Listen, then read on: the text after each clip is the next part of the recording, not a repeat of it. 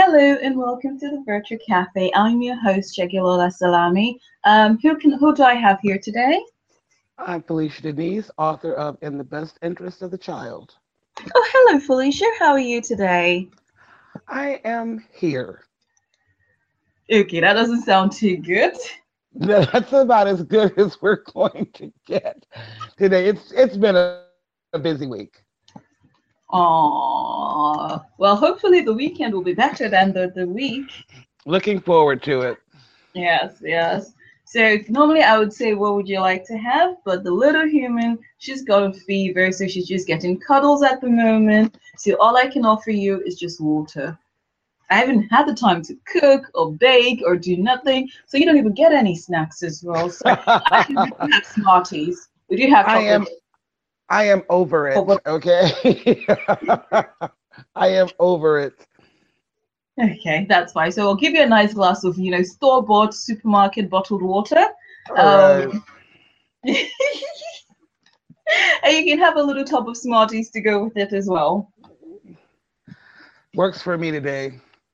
Cool, cool, cool. So tell us about, you know, I, I'm, I'm looking, for, I always look forward to having you come on the show, you know, these, these last few weeks because it's been quite interesting, um, you know, discussing, you know, your book and, you know, getting insight into what's going to hopefully happen um, in the in the second book.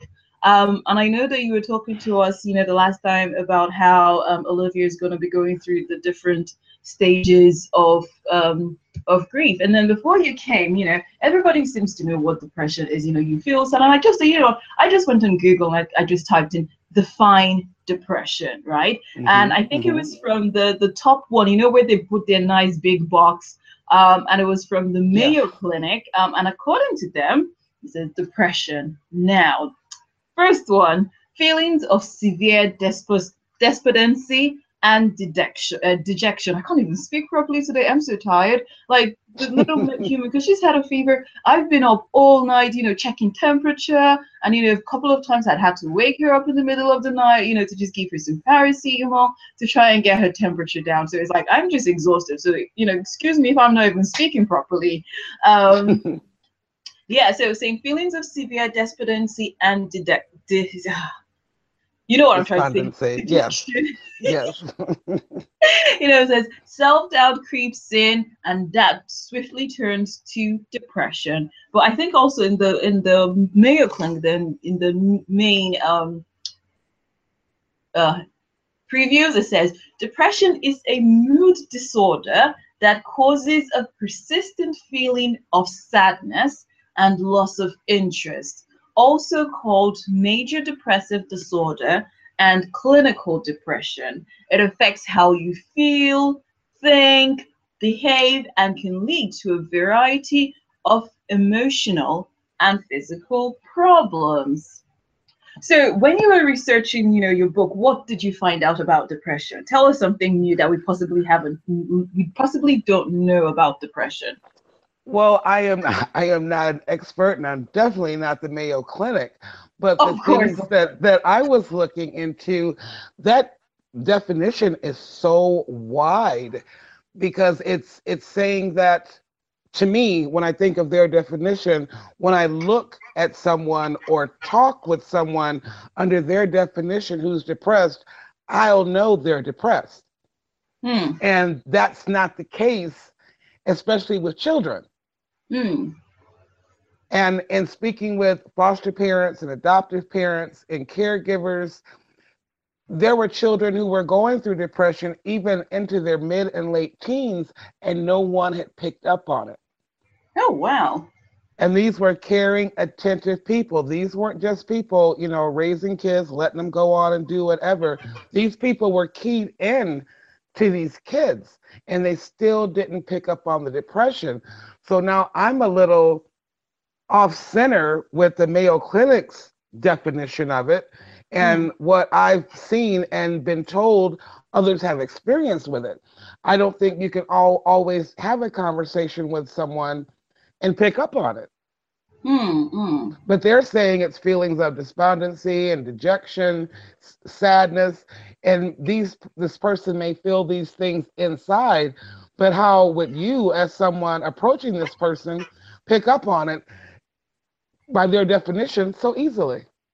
Yes, because for me, when I was reading that, and sometimes when I think about depression, like how do you differentiate? You know what? I've had a really, really, you know, insert any type of adjective you want to insert, you know, that little children should not be hearing. And you've had that kind of day, and you're like, oh my God, you know what? You know, or maybe say you you were walking down the street and you dropped your wallet and you know you you know you misplaced it and you're feeling sad because you're like, oh my god, that's the last money that I've got to use to buy money for my kid, uh, buy food for my kids, and you've got no money and you're feeling sad. So how do you differentiate depression and just regular feeling of sadness as part of everyday life? See, and I think that it's the the time factor how long are you feeling this way? Because ah. in, in book one, we're, when we're introduced to the problem with Olivia's mother, her situation, her disorder is called complicated grief disorder. Mm. And it, it is a real illness where um, the definition was experiencing the the grief and the sadness over mm. six months. Right. And it and it also complicated the health. And I mean, you would get she had um, internal bleeding from the accident, and she wasn't healing. It exacerbated the problems. And so I think it's a time factor. We all have bad days. We all have bad weeks. Yes. But that doesn't mean we're depressed. But in the clinical terms for for the situation in my book, it had to be over an extended period of time before they would give it a name and say, okay, she's not recouping from this. She's not coming back. Yeah. I see, I see, I see. So how now? no, go on. And in Olivia's case, you're talking about a situation that happened just before she turned 11, mm. and she's actually starting to deal with it. She's 38 years old. Yes. Yes. Yes. Yes. So how are you going to show her, you know, trying to deal, uh, you know, trying to show her depression? What was your plan? She is going to go into counseling, but Olivia has a lot of denial, and her denial is going to get her into a lot of situations she'd rather not deal with and she's also going to have to deal with death again. Ah. So in your coming book, you're not going to you're going to focus on just the denial for this bit. Um, are you likely to go through the five um, stages? She has to. She has to. But it won't be easy for her.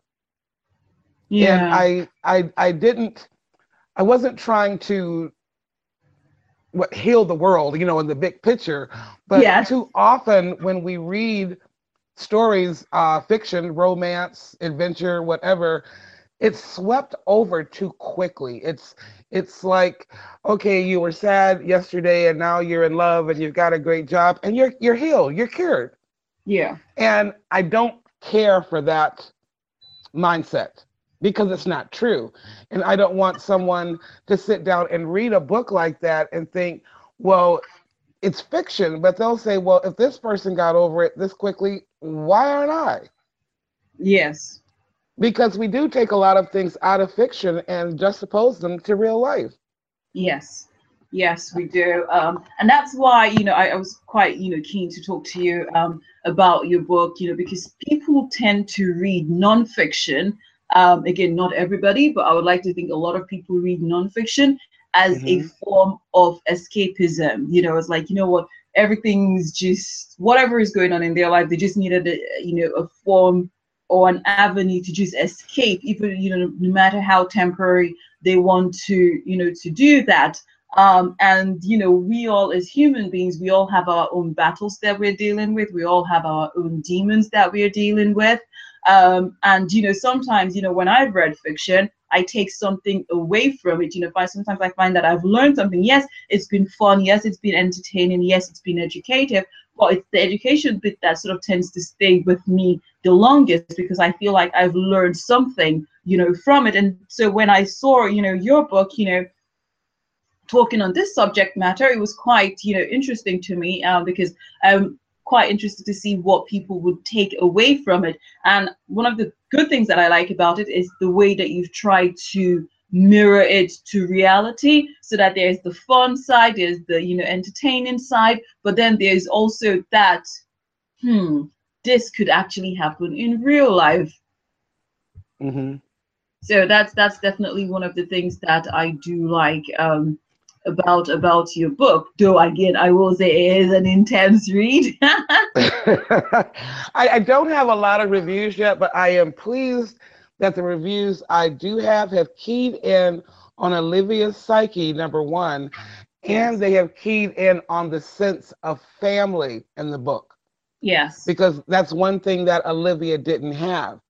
Yeah. So they've keyed in on this sense of family and how she's being included in all aspects, not just with the Bellamy's, but with Willis Benton and with Margot Schultz, there's still a sense of family, a familiarity there. Excuse me, familiarity there.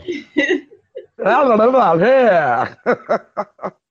I know we all get those days, you know, when our words just can't even come out correctly. No, and it's not happening today, but I'm I'm I'm trying.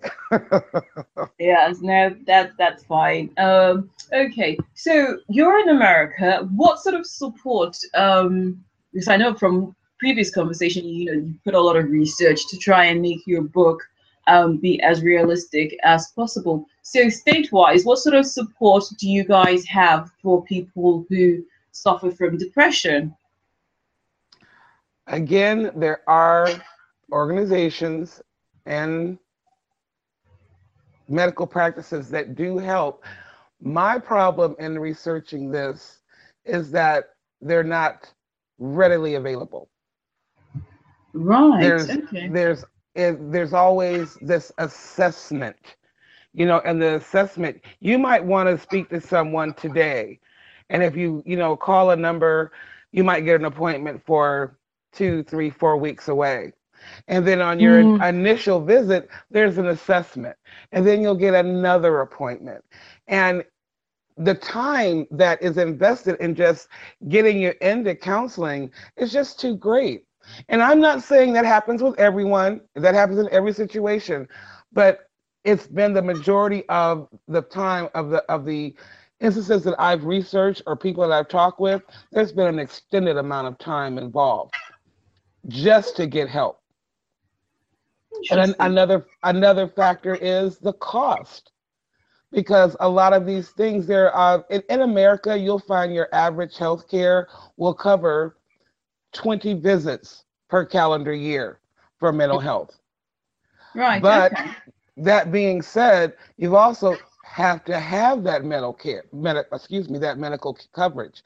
If you don't have that medical coverage, then you've got to find another way to, to pay for it. And it's not always readily available, especially for a child who's in the system or an adult who's working in a position that doesn't offer health care. Hmm. It's actually interesting that you say that though, because again, when you were talking, the first thing that goes to my mind is okay, you know, when we're talking about the waiting time, I'm like, okay, is there such a long waiting time because the service is free? Um, because I used to think that you know in America you guys pay for you know your services, your healthcare services via your insurance. See, because the one and only time that I've been to America, I went to Florida, no, well Palm Beach. Yeah. Anyways, I was somewhere that you know had a little bit more sunshine than we do in London, and I was taking a stroll right, you know, past you know through your very intimidating roads, right, like I was walking through and I was looking at your road and I was like, I would not even attempt to cross, right? and you guys don't even have like proper pedestrian, you know, places that, you know, pedestrian only walk zones or pedestrian lights. You know, it was so far, and the cars, oh my good lord, the speed. I was looking at it and I was like, I would see normally in London, you can just look left, you can just look right, and you think, yeah, that there's no cars, and you would, you know, attempt to just run across. Yeah that one. The width of our two lanes, you know, one, you know, going in each direction, that's you guys one lane, right? You guys have like, you know, what, three three car lanes in one one direction, another three car lanes in another direction. See, yeah, we don't have that kind yeah. of space. I was thinking and I was like, yeah, see, but by the time I even reach the middle of the road, I'll be dead already, you know, with the way the just goes quickly, right? So it was very intimidating. It was really, because seriously, if you've ever been to London and you see how narrow our roads are, you know, because we think, yes, our roads are narrow and it's cute and it's compact and, you know, you have this sense of, hmm, you know, it's just had this warm, fuzzy feeling about, you know, being in London. And then you see this humongous road with extra large cars. And you're like, yes, sir, that's just. I've, I've been to London and I wondered how two cars could go down the same street. It is narrow. It is narrow. And I'm like, how does this work? I know, right? Because that, I would, uh, you know, the two cars, you know, that's probably half of the lane for you guys, right? Whereas yes. yes but you guys also don't have the big, humongous vehicles that we have either. No, we don't. So you can imagine, I've only ever, you know, sort of seen. I'm used to to the way things are here, and then I'm going and I'm seeing this humongous, this monstrosity of a road. it, was, it was really scary, right? I'm not even ashamed to say that I was afraid. I looked at the road and I was afraid, right? anyway, so back to what I was talking about. So I was taking a stroll, right, making sure I was as close to the, you know, you don't even have, you know, it's like, yeah, I don't even know how to describe yours, but I was making sure I was as close as away from the curb as possible. Um, so I then noticed, you know, the far away, you know, your nice big signs. It was like a hospital, and then they had a sign mm-hmm. waiting time for A and E. Right? Guess mm-hmm. how many minutes? How many? five minutes. What? Yeah. I was looking and I was like, oh my God, five minutes? You would not even go to your GP practice and be seen in five minutes, right? Here, you go to A&E and you'll be lucky to be seen in an hour. The average you'll, waiting time here is three hours. That is not the norm, and you will find a lot of places advertising uh, shorter wait times. A lot of them you can call ahead of time and register so you can just walk in and be seen. You don't see that a lot, okay? because when we took my nephew to emergency the weekend after Thanksgiving here, we were in and out in an hour and we were all in shock because usually it's an hour wait to be seen. But oh, because oh, of the time, because of the time of day, because he had been seen by paramedics, because of his age and his fever, we were in in five minutes, and that is very rare for walk-ins. Interesting. You see, that one experience, I thought that was the norm everywhere. No, that you could just no. go to any and you'd be seen in five minutes. And I was like, what? See, maybe that's why, you know, we, we've got long wait times because, you know, ours, ours is not, we don't pay for it, you know, out of our own pocket or with insurance. And I was like, oh, these blooming Americans, you guys have all these, you know, good things going no, on. No, we lives. don't. It doesn't matter who's paying for it. You're waiting. I took my mother to emergency once and she was very sick with pneumonia. She has other chronic illnesses and she was in a wheelchair. And I sat there with her for two and a half hours while people who were laughing and talking and having a great time were being called into the back. And I just got disgusted and left, drove to another hospital where she was admitted within 20 minutes. Oh, wow. Okay. Okay. So, no, it's not the norm here. Okay. That's nice. Maybe it was just the, the timing that I that I was yeah. Um, okay, so no, that's why I was, you know, I was wondering why, um, you know, th- getting access to mental care um, you know, from what you were saying, you know, was so, you know, was such a, a, long time because I had in my head that, you know, if you need to go to A&E, you can get seen in five minutes. Then what's what's going on with um, with the mental health side of well, things? I'm I'm about to get in trouble, and I hope your viewers don't don't storm the, the, the fort. But getting health care, getting care in the mental health field is also a crapshoot in my experience because mm. I have a son, he'll be 27 in a couple of days. But okay. when he was 10 years old, he was diagnosed with bipolar disorder. Okay.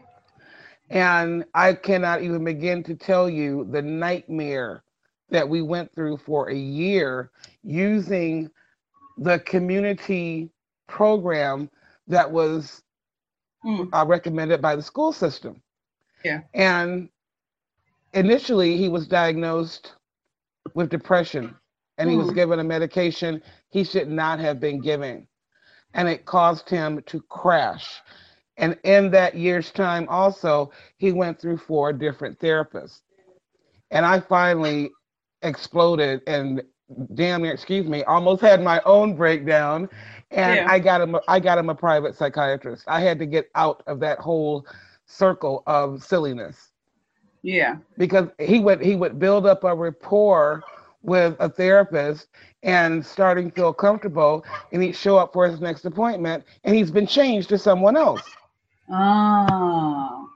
And it was infuriating. So when I went out of the system and paid out of pocket for our own psychiatrist, everything changed. And the way he was, he was, the treatment he was received was changed because everyone was acting like, you know, oh my God, you know, he's bipolar disorder. This is, you know, what he's got to do for a lifetime.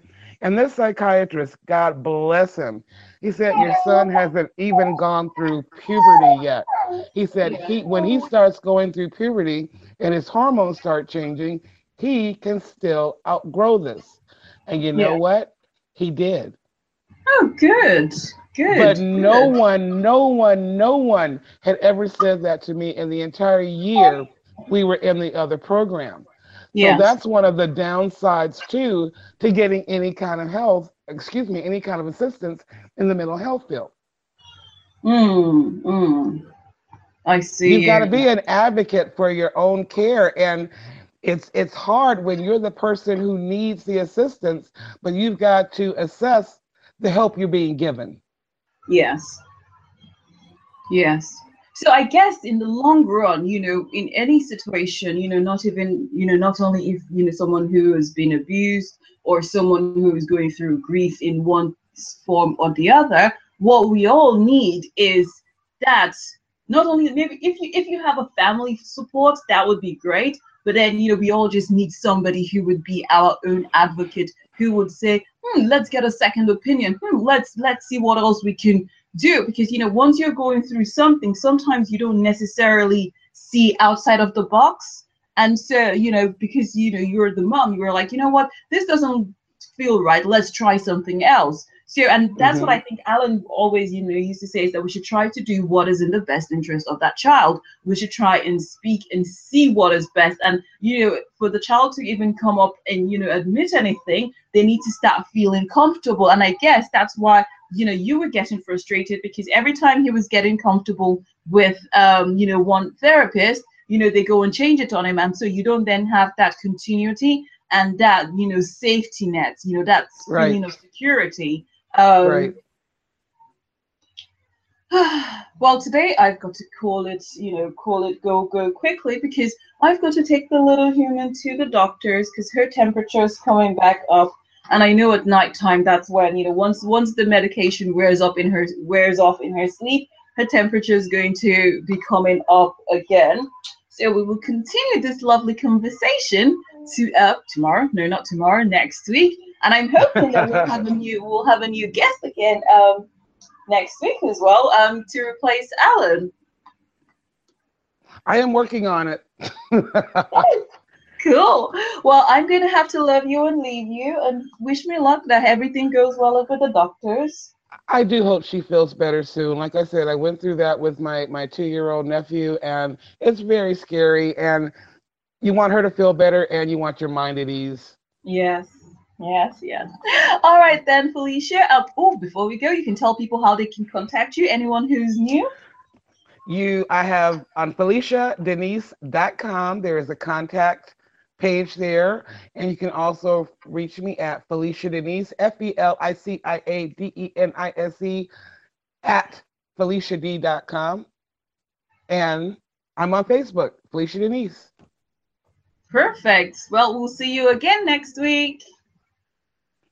You guys take care. Feel better, uh, little one. Yes. Okay. Bye now. Bye.